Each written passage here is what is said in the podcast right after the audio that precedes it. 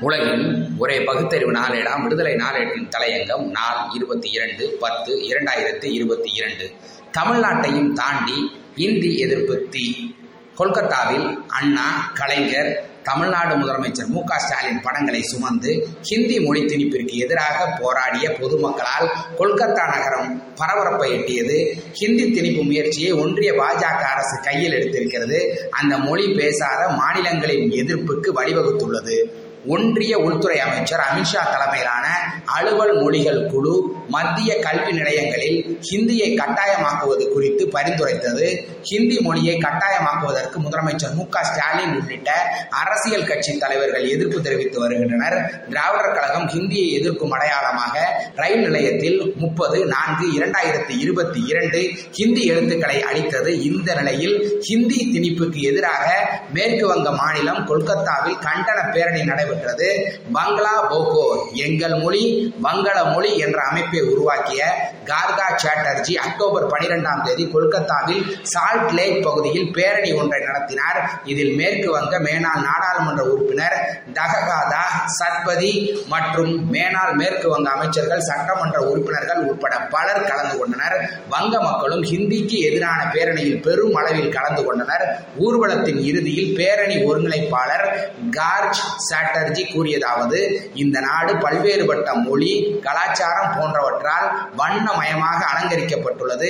இந்த வண்ணத்தை அழித்து ஒற்றை வண்ணத்தை பூசி அசிங்கமாக்க நினைக்கிறார்கள். ஒன்றிய அரசின் செயல்பாடுகளால் தற்போது நாட்டின் உறுதியற்ற தன்மை மற்றும் பொருளாதார சீரழிவு உள்ளிட்ட பல்வேறு சிக்கல்கள் ஏற்பட்டுள்ளன. இதனை மறைக்க ஹிந்தி என்ற சாயத்தை அனைவர் மீதும் பூசி மக்களின் கவனத்தை திசை திருப்ப பார்க்கிறார்கள். இது ஹிந்தியா அல்ல இந்தியா என்பதை இந்த அரசுக்கு நாம் உணர்த்த வேண்டும். ஆனால் அவர்களோ இந்தியாவை இந்தியாவாக மாற்ற துடிக்கிறார்கள். ஹிந்துத்துவா என்ற பொம்மை குதிரை உள்ளே ஒளிந்து கொண்டு ஹிந்தி பேசாத மாநிலங்கள் மீது ஏவி விட்டுள்ளனர். ஹிந்தி பேசும் மாநிலங்களின் வளர்ச்சிக்காக ஹிந்தி பேசாத மாநிலங்களின் உழைப்பை கொண்டு போய் கொட்டுகிறது. ஒன்றிய அரசு ஹிந்தி பேசாத மாநிலங்களான தமிழ்நாடு மகாராஷ்டிரா ஒடிசா ஆந்திரா கேரளா மேற்கு வங்கம் போன்ற மாநிலங்கள் ஒட்டுமொத்த இந்தியாவின் பொருளாதார வளர்ச்சிக்கு பெரும் பங்கு வகித்து வருகின்றன. இது ஒன்றிய அரசுக்கும் தெரியும். ஆயிரத்தி தொள்ளாயிரத்தி ஐம்பது முதல் ஆயிரத்தி தொள்ளாயிரத்தி அறுபது வரை அனைத்து மொழிவாரி மாநிலங்களும் பிரிந்த போது தமிழ்நாடு போன்ற மேற்கு வங்கமும் உருவானது. காரணம் மொழி உணர்வே இதை சிதைத்து நாட்டின் பன்முகத்தன்மையை அகற்றிடவே ஒன்றிய அரசு முயல்கிறது என்று கார்ஜ் சட்டர்ஜி கூறினார். மேனால் நாடாளுமன்ற உறுப்பினர் தககாதா சதம்தி பேசும்போது இந்திய நாட்டிற்கு தேசிய மொழி என்று ஒன்றுமே கிடையாது. கொல்கத்தாவை விட மிகவும் சிறிய நிலப்பரப்பை கொண்ட தென்னாப்பிரிக்காவில் உள்ள சுவிட்சர்லாந்து என்ற நாட்டில் மூன்று மொழி பேசும் மக்கள் உள்ளனர். பக்கத்தில் உள்ள பர்மாவில் ஆறு மொழிகள் உள்ளன. அவர்கள் அந்நாட்டில் வாழும் பழங்குடியின மக்களின் மொழிக்கு பெரும் மரியாதை தருகின்றனர். சிங்கப்பூரில் தமிழ் மலாய் ஆங்கிலம் சீனம் போன்ற மொழிகளை அங்கீகரித்துள்ளனர்.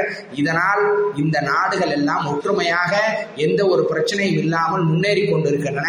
சுவிட்சர்லாந்து நாட்டில் பிரான்ஸ் ஜெர்மன் மற்றும் இத்தாலியோடு ஆங்கிலமும் உள்ளது. இதனால் இந்த நாடு உலகின் முதல் பொருளாதார வளர்ச்சி கொண்ட நாடாக உள்ளது என்று கூறினார். கொல்கத்தா ஆர்ப்பாட்டத்தில் பங்கேற்றவர்களின் கைகளில் தமிழ்நாட்டின் தலைவர்கள் மற்றும் முதல் முதலமைச்சர் மு க ஸ்டாலினின் உருவப்படங்கள் தாங்கிய பதாகைகள் இடம்பெற்று அனைவரின் கவனத்தையும் ஈர்த்தன. ஒரே நாடு ஒரே மொழி என்ற பிஜேபி சங்பரிவாரின் கொள்கையின் முகமுடி கிழிந்து தொங்குகிறது. இது தொடக்கம்தான். எச்சரிக்கை. நன்றி. வணக்கம்.